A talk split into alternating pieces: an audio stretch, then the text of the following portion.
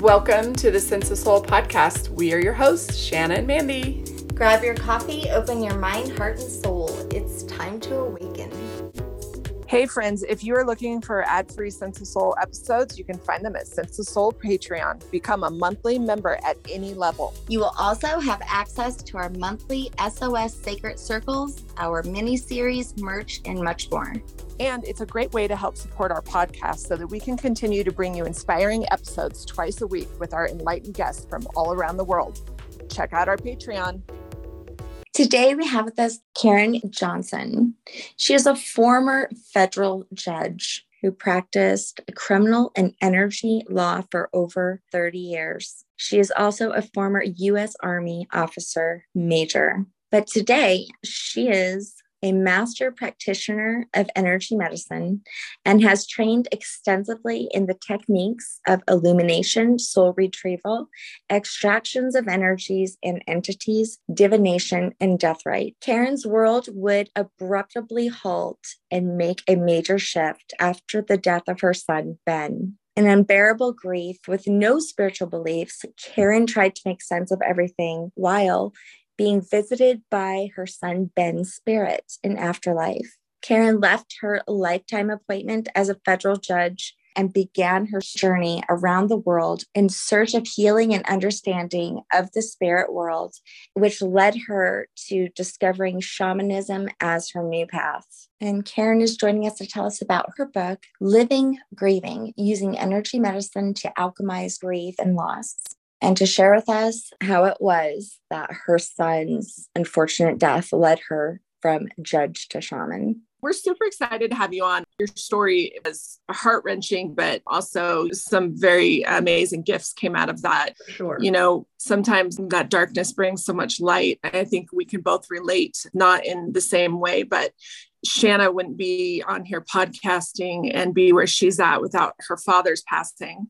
Yeah. And I wouldn't be here on my journey without my brother's passing. So, you know, people have a hard time grasping when I tell them I actually have peace with his death and it has brought so many gifts and people look at you kind of weird like what? Like they think it's weird that you say things like that. That's what our society doesn't you know things that we know cause transformational energy are things like getting married and becoming a parent. And grief is also transformational has transformational energy but we've got that off to the side like that oh that talk about sadness despair hopelessness. So we don't want to talk about that. But you do there's if you're open to the process you can get a lot of gifts a lot of transformation from grief and death.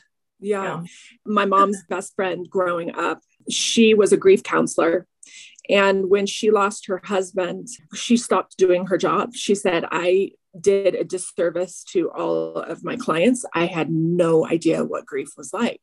I think that in our culture, we sort of have this fast paced culture, you know, um, time's moving on, time to get over it, time to, you know, let's not talk about that. Let's talk about something else. You don't focus on the past.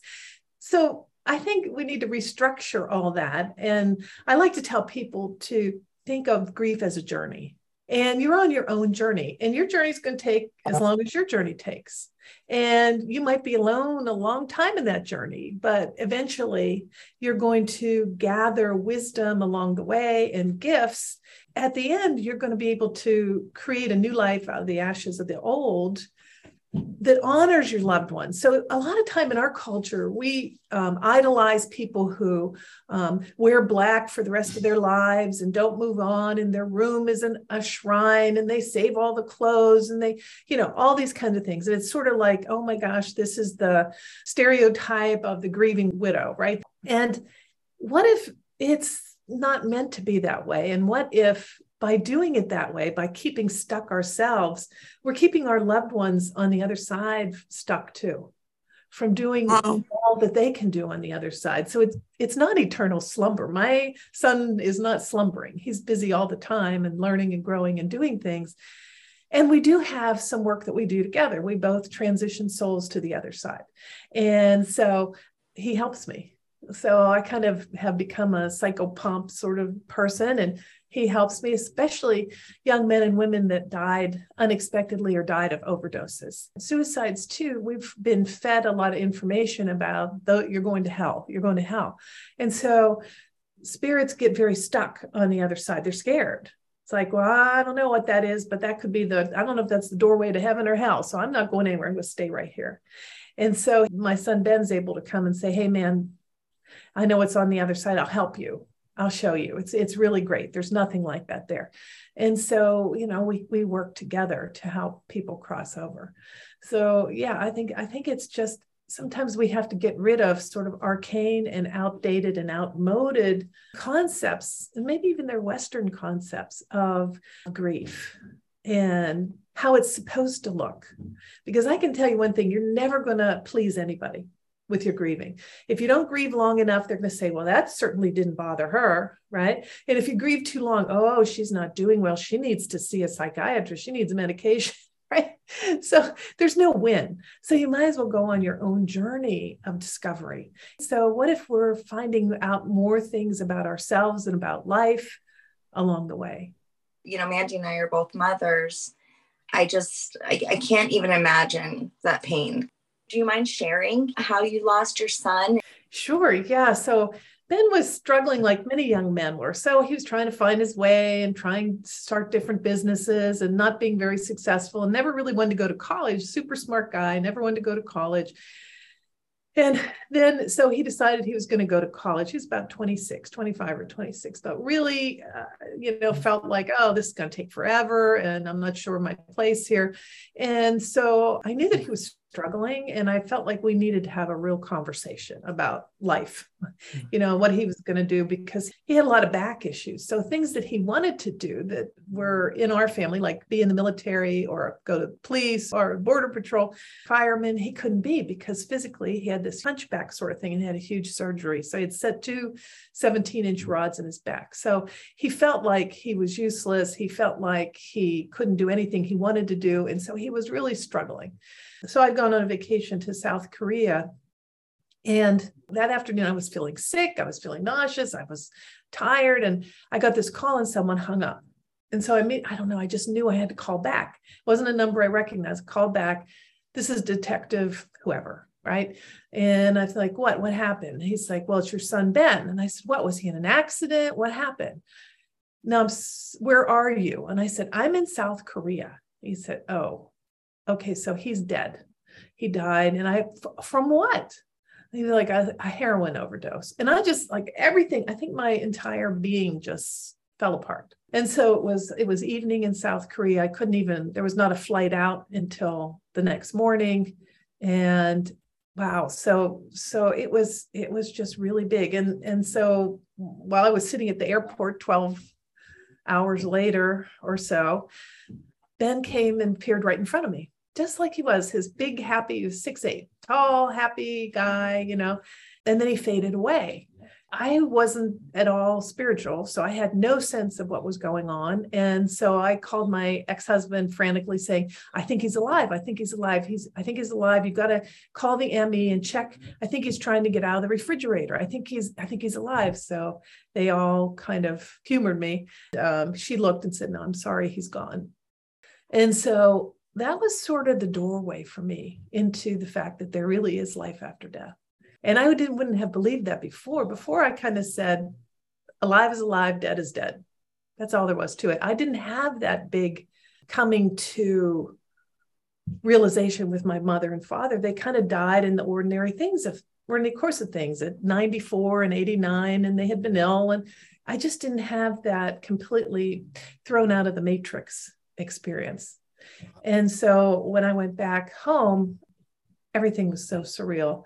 And Ben was around. I could sense him, could feel him fluttering, but I couldn't hear what he was saying. So about three weeks later, I ended up, my left brain decided I would see if there were any mediums in Fairfax County, Virginia, right? Because I didn't know any. I, my life didn't include spiritual things like that and spiritual people. So, yep, turned out the book had a you know a list of people, and one person's picture was bigger than the others. And I said, oh, okay, I'll take her for lack of figuring out who else to take. And so I went to visit her about three weeks after he passed. And I said, You know, he's standing right there. See, he's making the candle flicker. That's where he is. And I can see him, but I can't hear him. Can you tell me what he's saying? And so we had a fantastic um, session. And the things she said really sounded like him. She said to me, Well, you know, most of my clients have no idea that their loved one's in the room. Maybe you have some skills yourself. And so that began my journey of all kind of training. So I took mediumship training and crystals and Kabbalah and anything I could get my hands on. And eventually my, the medium also referred me to an evolutionary astrologer. And so the evolutionary astrologer told me, well, you're moving away from Uranus, shame, blame, guilt to this mystical path of Neptune. And I'm like, a mystical path? What is a, exactly a mystical path? I had no clue, right? What is the mystical path? And so he said, well, someone who had a reading like you became a shaman. I said, a shaman? Are there shamans in this world right now? You know, I had no idea. So my left brainian Googled it. Three weeks later, I ended up on a plane to Joshua Tree, California. began my first shaman training. And I thought, well, you know, I won't be like anybody else. I'll be older and too conservative, and they're all going to be, you know, touchy feely types. And I probably won't fit in. And I, I'll just leave and go to Palm Springs if I don't like it and get a massage and a facial, right? and little did I know, little did I know that it was just perfect. You know, it's just where I needed to be when I needed oh, it. Wow. I can't help but think about those hours between sitting in the hotel to the airport and then on the plane. I mean, what was going through your mind in that spot you were at and uh, so far away in South Korea? Yeah. So, you know, I was just up all night calling family, friends, giving the news. And that's just over and over again. It's like being stabbed over and over and over again. And then on the plane, just uh, by the time I got to the plane, I'd been up all night, talked to lots of people, and I was just, you know, they were so kind in Korea Airlines. Uh, I let the attendant know, and she, you know, kept everybody away from me and just allowed me to. Uh, they let me have a whole seat row of seats by myself, and uh, so I, you know, I managed to get there. He your only son? He's my only son. I have a daughter too.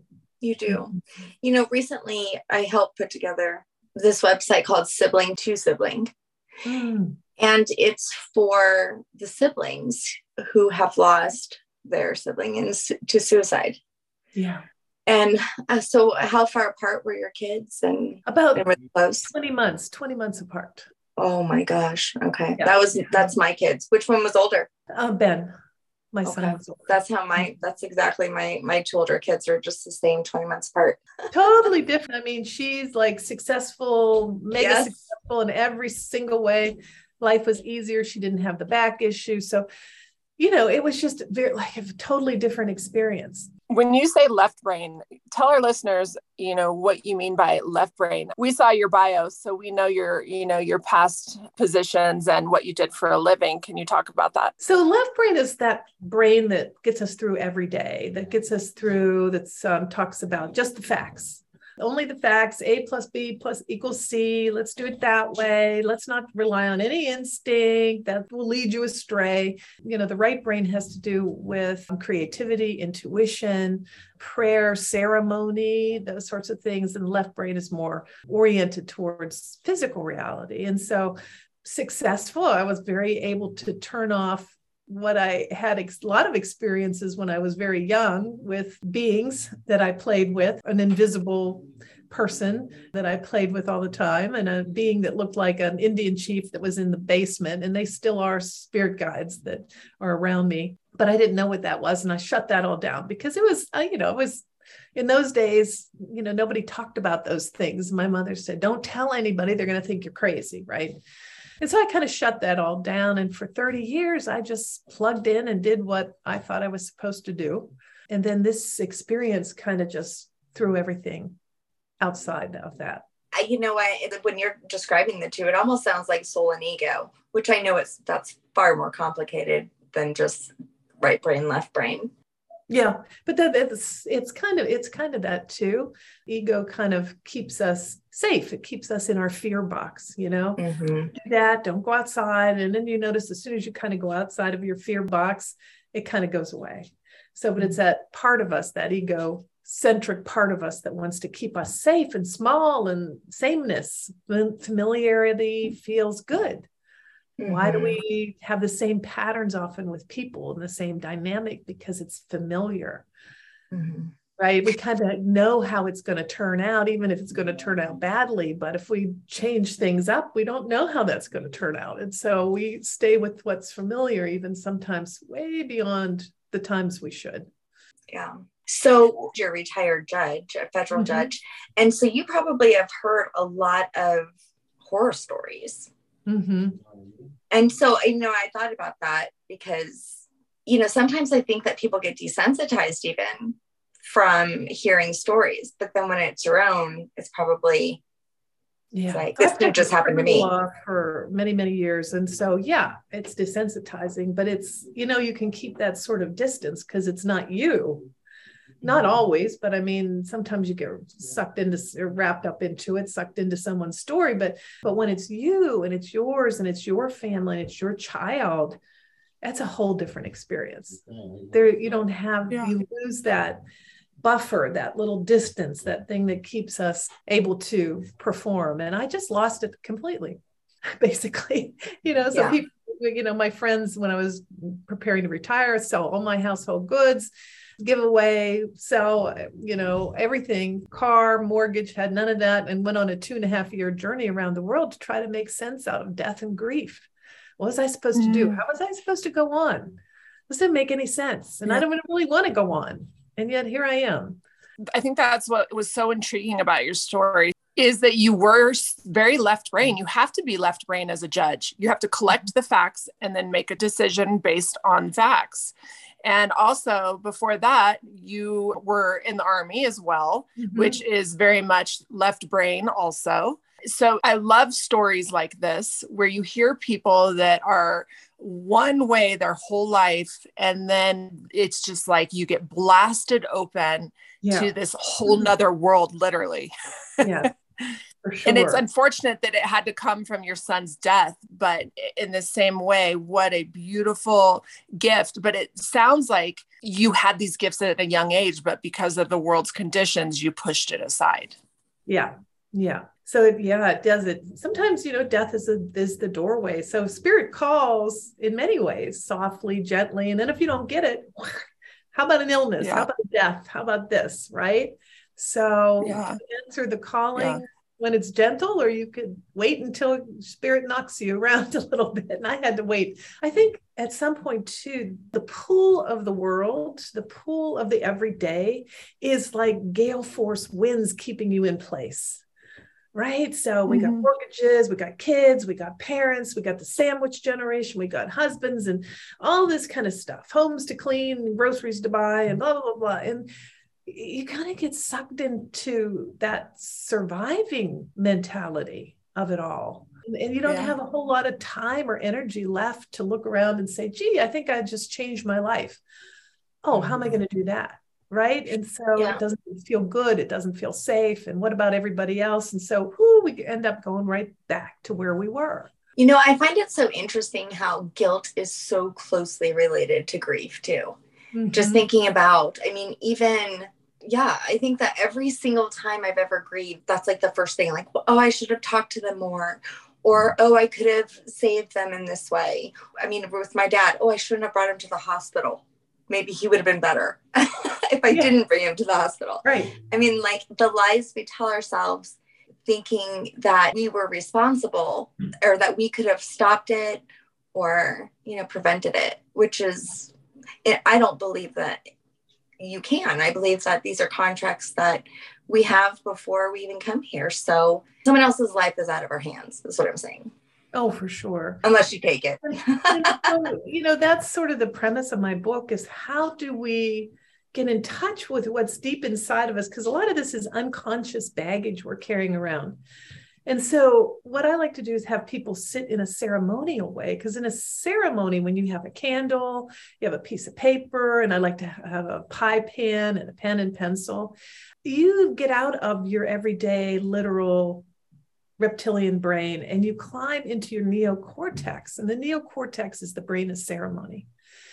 And at the level of ceremony, everything can shift lightly like a feather in the breeze. When we try to move things at the physical realm with our reptilian brain, it's all heavy and dark. We get stuck, we can't move. And so I have 16 exercises for people to, just like you were talking about, begin to write down what are the stories you're carrying around? I should have done this, I shouldn't have done that, blah, blah, blah, blah.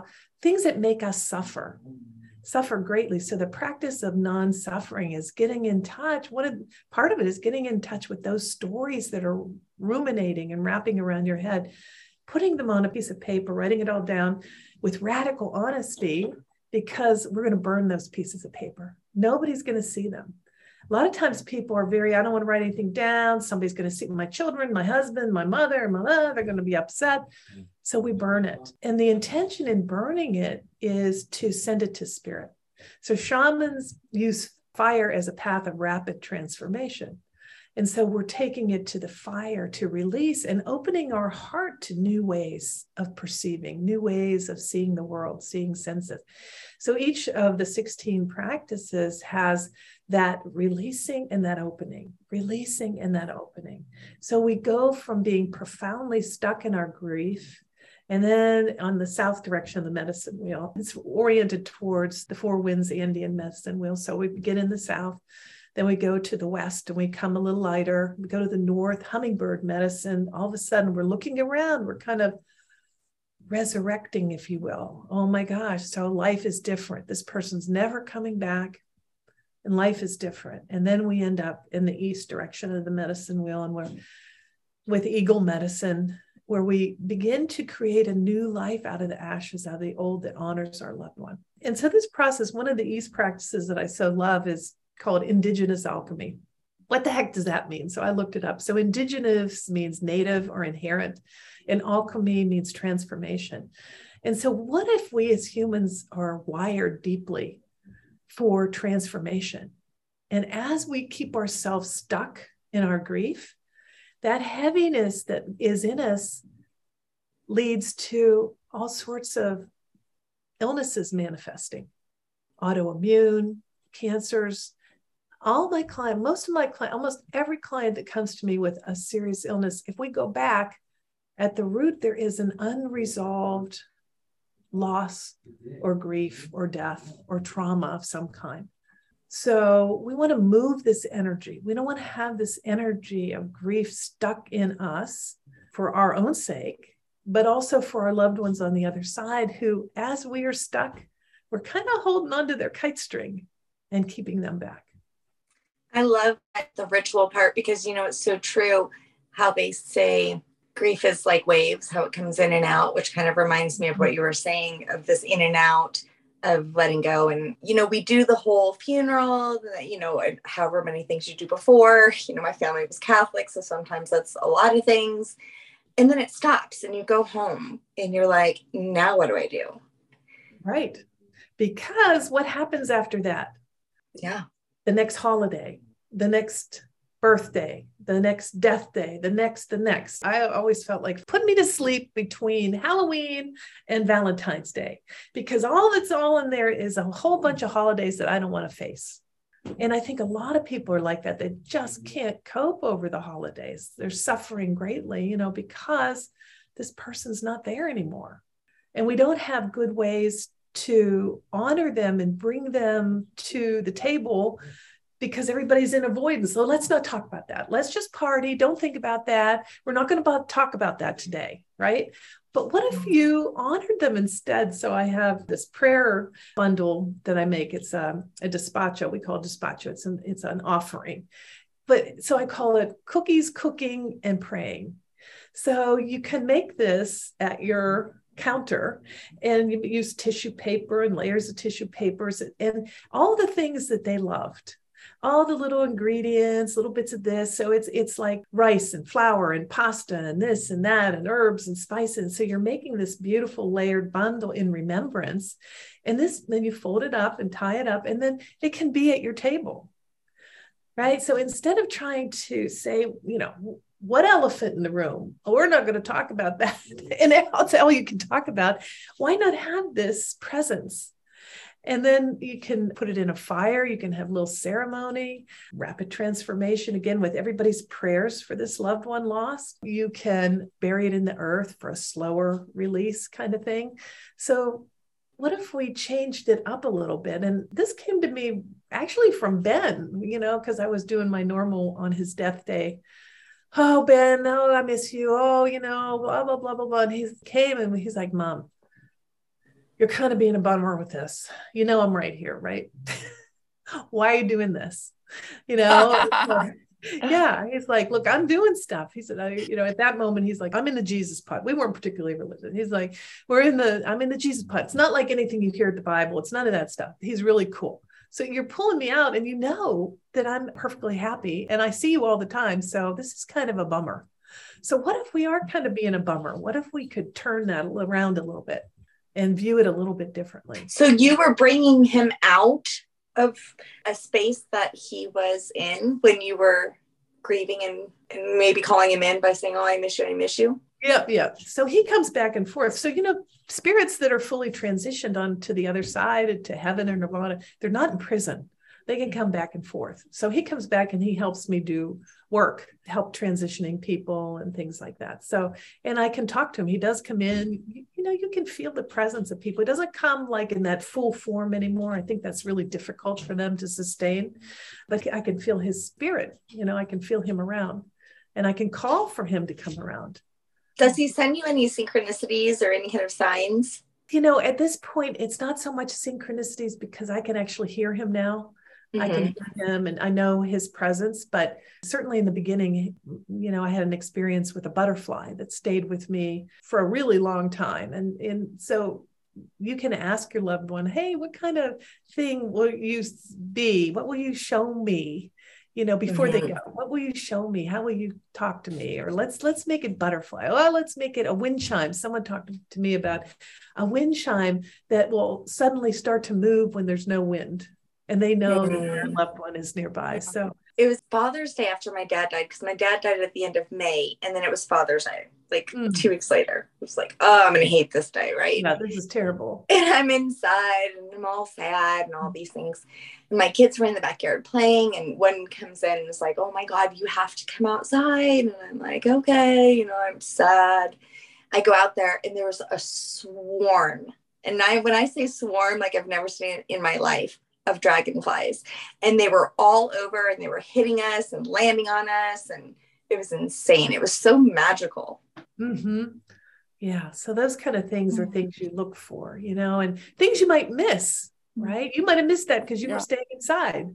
So karen i have a question. I my story kind of is that I've had two near death experiences with some crazy synchronicities. A father and a son both saved me 18 years apart. It was wild. And then the father had passed away shortly after he saved me. And then now he comes to me and gives me messages. And so that's kind of how it started for me. But the other day, I was on social media and I saw a friend of mine posting about the loss of her daughter. I have been trying to get in touch with her um, on the other side for seven years, and I never heard anything. But on that day, as I was reading the post, I started hearing her. Um, what do you, where do you think they are for seven, like for those seven years? Where, where are they? Do they transition? Um, you know, mm-hmm. was she stuck? Because for seven years I got nothing, and then she just flooded through. So that's my first question. My second question is, when uh, spirits on the other side come to me, they're very light messages. It's never anything deep. Like Celeste went from talking about her four drawers full of socks to um, her, missing her mom's spaghetti to um, um, telling her, you know, niece that she loved her, to talking about the the birthday cards in her mom's drawer, I mean, all very light stuff. Like, and that's kind of um, the same with every spirit that I talk to. It's almost like they're reminiscing about just these simple little things in life to to let the person know, like, I remember these little things. It's never anything really deep. It's very just light and love and and you know and fun. Um, do you find that to be the same, um, or what are your you know what is your experience?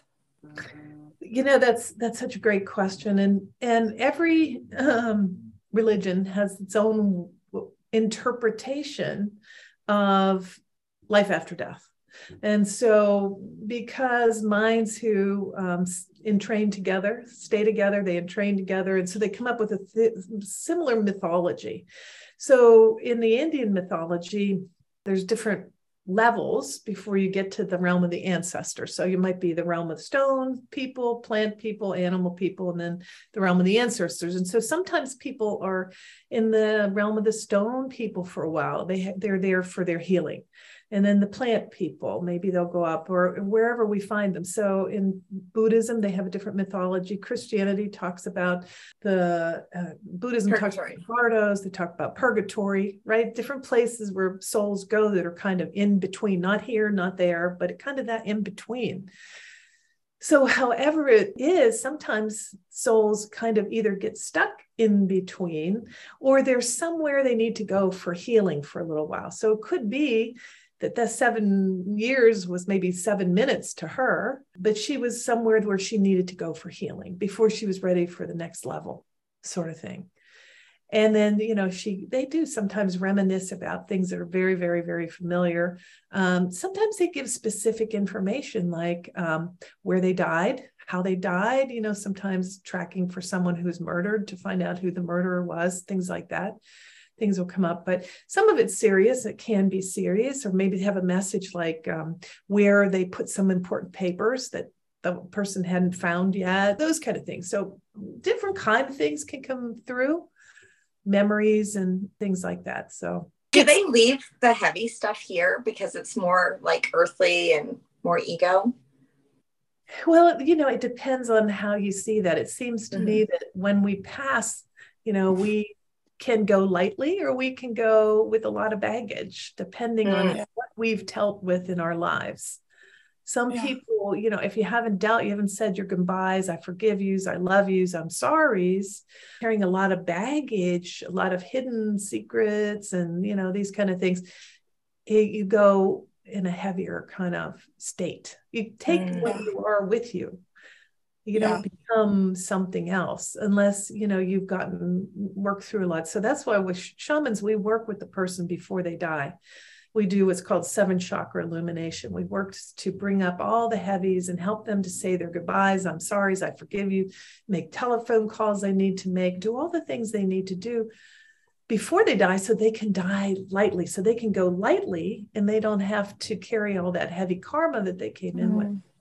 So, mm-hmm. but you know, every every mythology is a little bit different with that. Yeah. But I think it's so fascinating that Ben came to you so fast. Mm-hmm. Like, I mean, instantly he was standing right there in front of you. You had to have thought, Am I losing my mind? Am I crazy? Like, I mean, you go from this completely left minded person who you're in the military, you're a judge, and then all of a sudden you're seeing your son standing in front of you, and then you're telling your loved ones to go check the fridge to see if he's alive. I mean, they had to have thought you were losing your goddamn mind.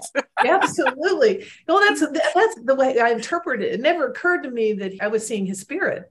I just said, "Oh, oh, he must not be dead." Right? I couldn't wrap my mind around his being dead. Yeah. And then when they said he was dead, then it was sort of like sitting in the plane going, What was that? Was yeah. that a spirit or was that my imagination? Right. Yeah. And then I get off the plane and I'm thinking it must have been my imagination. Right. And then he's around all the time. I can feel him. I can sense him. I can kind of feel it's like he's anxious and beating his little wings, right? Anxiously mm-hmm. trying to get my attention. And so then I was thinking, I got to go see a medium. I got to go see somebody about this because if I tell a psychologist or psychiatrist, oh, they're going to put me on some heavy medication, right? You know, we laugh about that, but realistically, it was sad back in the day. You know, if you were to even tell your husbands that, they were sending you off to a psych ward. Absolutely. Absolutely. And, you know, here I am a federal judge. I can't be, you know, going off and being medicated for stuff like this, you know, because you get reviewed and all kind of stuff like that for clearances and you know how long after this um happened did you pack up and go on this journey, this two year journey? It took me a little while. I mean, it took me about, he passed in 2014 in November. So I was on my way. I had finished shaman school and I had done a vision quest, and I uh, about June of 2016, so almost two years, but yeah maybe a year and a half. So it it it was a while of. I mean, I think sometimes you just have to go through the intense loss and suffering. And then I began looking at it and trying to talk to him more and saying, oh, maybe there's something here. And yeah. then shaman school really helped me to see how see it in a different light. Yeah. yeah. Uh, but still, we, I didn't oh, understand oh, grief and loss. I felt like yeah. I needed more. Can we talk about the cover of your book? First of all, I love the color you picked for the cover, but talk about the bird, talk about how you chose it. Sure. So I like indigenous alchemy. So alchemy is basically transferring base metals into gold. It was a Middle Ages thing and then and but so metaphorically we're doing the same thing with our journey through grief. We're transforming our heavy heavy heaviness into lightness and in a new way of living. And so that was the gold. I wanted i love the gold. And then the bird coming down it's like pure energy. You could see the energy of the bird. So it's not a bird that's like fleshed out fully. It's those little pixel dots. So it's the energy of it coming down you know, wow. coming down into us for transformation. That is so ironic because when I had my near death experience, I saw my brother. Um, he passed away in the war in Iraq, and I saw mm-hmm. him in like his full Desert Storm outfit. Yeah. And then it dissipated into little gold flakes all around him and then it was just our soul. How and it was those little pixels of gold. I wrote about it. Yeah i think so it's wild. you know? yeah yeah.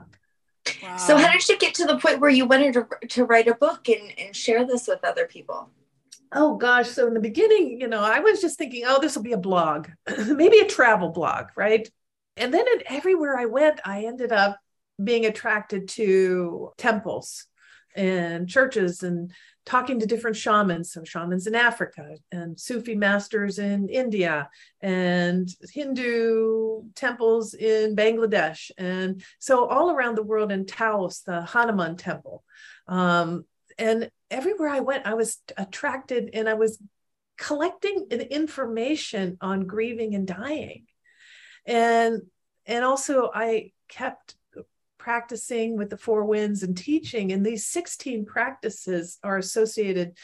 Alberto Villoldo does this so beautifully with the four winds medicine wheel. So uh, it just came to me like, oh my gosh, this is how to help people. This is this transformational journey. And one time, you know, I was sitting and and it was that map of the bereaved. So the bereaved go through the same process as as our loved ones do from transition, resurrection, rebirth. And we know this from Christ and from Egypt. These, this is a mythology, an ancient map of the dead, but it also applies to those left behind. We go from transitioning from having this person with us day to day to not having them, and then resurrecting and saying, Oh my God, you know, this is really real. He's not coming back. And so, how is life going to be? And then, if we're really fortunate and we really do this deep work, then we get to reborn. We're creating a new life out of the ashes of the old. So everything was downloaded to me. and so many people told me, oh, well, you know, you don't know the right people. And how are you going to write a book? It's tough to get a publisher and it's tough to get an editor. And how are you going to do everything just showed up it wasn't hard for me at all. And the book wasn't hard for me at all because i even now i look at it and i think wow wow i don't remember writing that.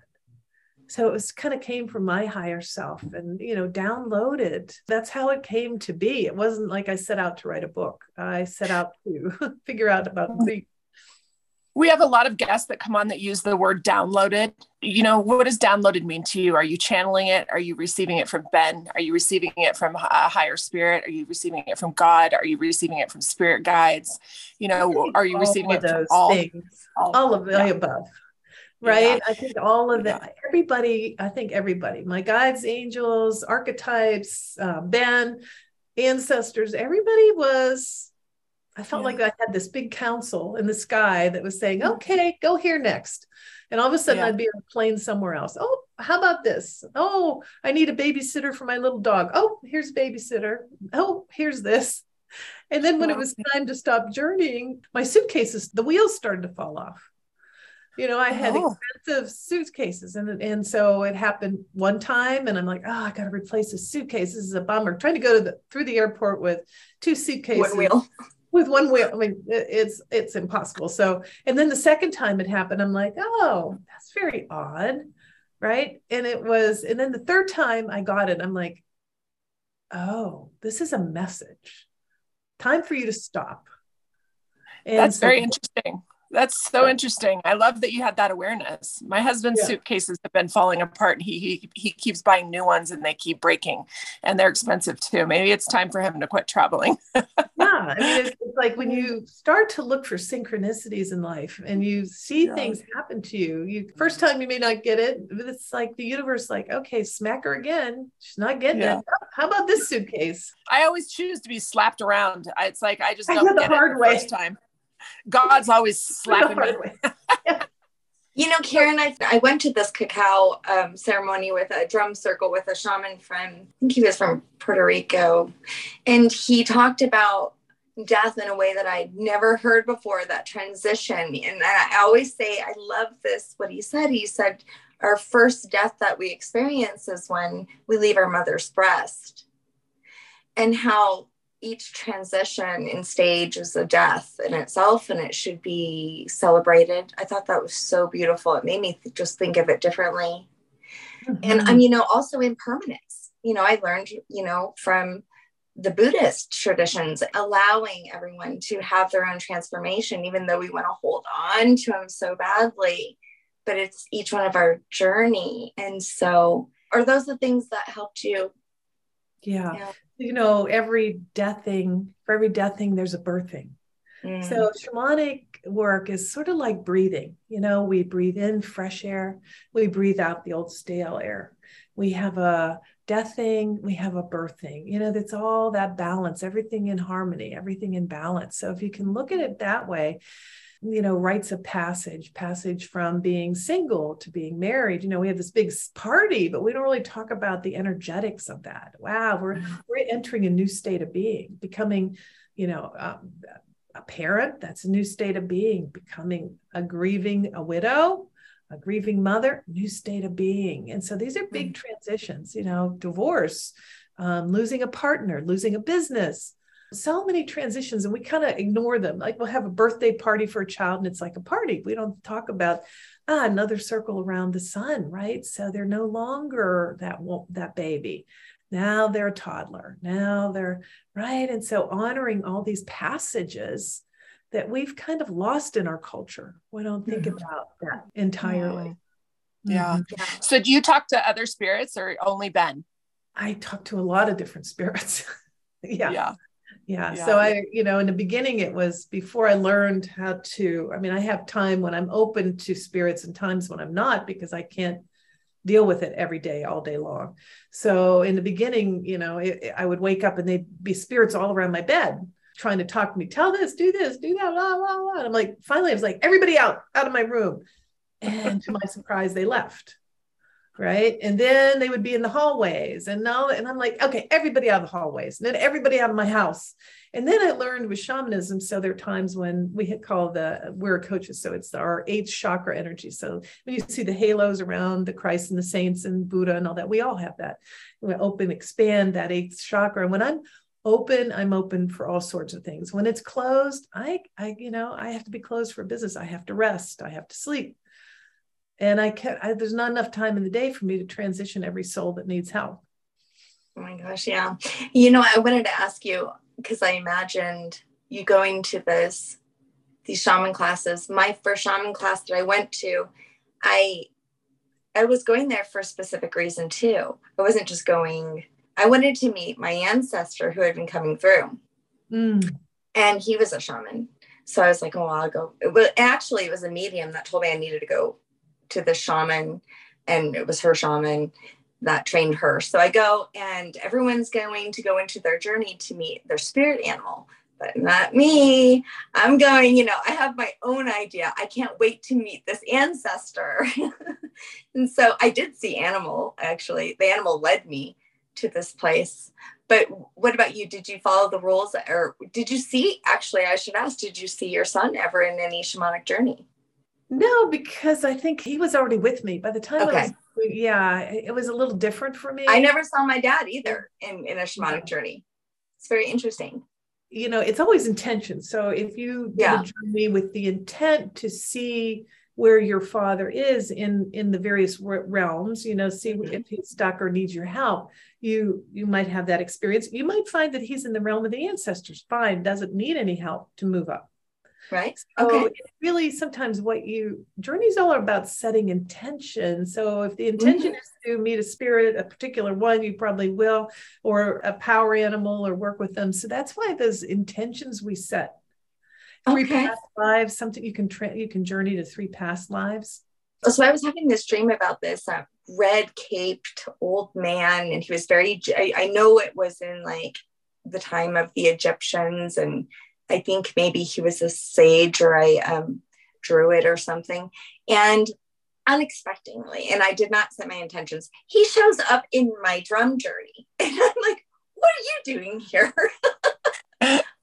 oh, unexpected yeah sometimes that happens yeah. something else will kind of fall in now that you're right. the thing with journeying is you're not really in this physical realm so you're not in this heavy energy you're kind of in another realm somewhere yeah. and so entities and energies have an easier time coming through mm. this physical realm is very dense and very heavy karen have you learned any thing from the other side that has changed your life and uh, particularly from your son has he mm-hmm. shared any information that you would be willing to share with our listeners Sure. So, you know, if people sign into my website, they get eight things spirits on the other side wish you knew. So, KarenJohnson.net. So, you get that for free for signing up, and you get my newsletter and my classes and all that kind of good stuff. But I think one of the most important things is that something we don't think about is as we stay stuck in our grief, we keep them stuck too. They we prevent them from fully experiencing all they can on the other side because we're kind of holding on to their kite string. Yeah. And I think that for me was such a big reveal. Um, and that they also that they will contact you in various ways that there will be synchronicities there will be butterflies there'll be things that'll remind you of them and to know that they're around. And know that just because they're around doesn't mean they're stuck. Being, they might be stuck but they also might be fully crossed over and just coming to visit for a moment. And yeah. also the other thing the biggest thing for everybody you know when you're lost in grief and a lot of people have before someone dies they're also a caregiver right? So you're giving care, you've got someone who's in addiction of opioids, you kind of are on the edge for years. They've been overdosing and not overdosing, you don't know where they are, what they're doing, and then kind of uh, waiting for that to happen. To get back in touch with beauty, do something every day that brings beauty back into your life and get in touch with those things that used to bring beauty. Maybe it's a sunrise, maybe it's a sunset, maybe it's an art show, maybe it's a flower something yeah. every day so that you're not just digging the neural networks, the neural pathways of grief, loss deeper and deeper in your brain. Now you're also reinforcing beauty and coming back to this is this process of coming back to and, and creating a new life out of the ashes of the old. So every day, if something small doesn't have to be big, doesn't have to be, but every day, something that brings beauty. And I ask people to get a piece of paper and put it on their refrigerator with a magnet. Practice beauty. Practice beauty every day. I love that. Give us kind of like just a little summary of how your book is set up. Like, do you give people tools? Do you give them rituals that they could do? Like, what does your book look like? Yeah, so it's structured on the medicine wheel. So it's going to south, west, north, and east. And it's got four practices in each direction. Hmm. Practices that people are familiar with, like non judgment, non suffering, non attachment, practicing beauty, non doing, non engagement, certainty, fearlessness. So these practices are 16 of them to sit down and you can do one a day. You don't have to do them all at once, but just think deeply about them and have a fire, a candle nearby and a pie pan. That's so if anything spills over, you know, it, it falls in the pie pan, nothing magical about the pie pan and a pen and paper. And so you're going to burn things like old, you know, things that have been ruminating around in your head judging. Who are you judging? Maybe you're judging yourself. Maybe you're judging your loved one. I certainly judged Ben. I was mad at him. This isn't supposed to happen. Right? I was furious. And in a lot of times we, oh, don't speak ill of the dead. Why? I did something really stupid. right so yeah. yeah. i wasn't happy i was mad and, you know furious mm-hmm. and so you know so we want to get in touch with all of those things that we're holding so tightly that we might not even know that we're holding tightly and go through that entire process. Uh, so 16 awesome. practices, and we do it as a group. People sign up for my classes, and it's a five week class. So we have an intro class, and then we go through each direction, and so that you can see how other people they too are suffering. They too are trying to find their way. They too don't know what to do. They don't know if they should look a certain way or act a certain way or be a certain way because society doesn't help us to go through grief. Right. Can you tell everybody where they can find your book? You already threw out your website, but do you also have social media that they can follow I you?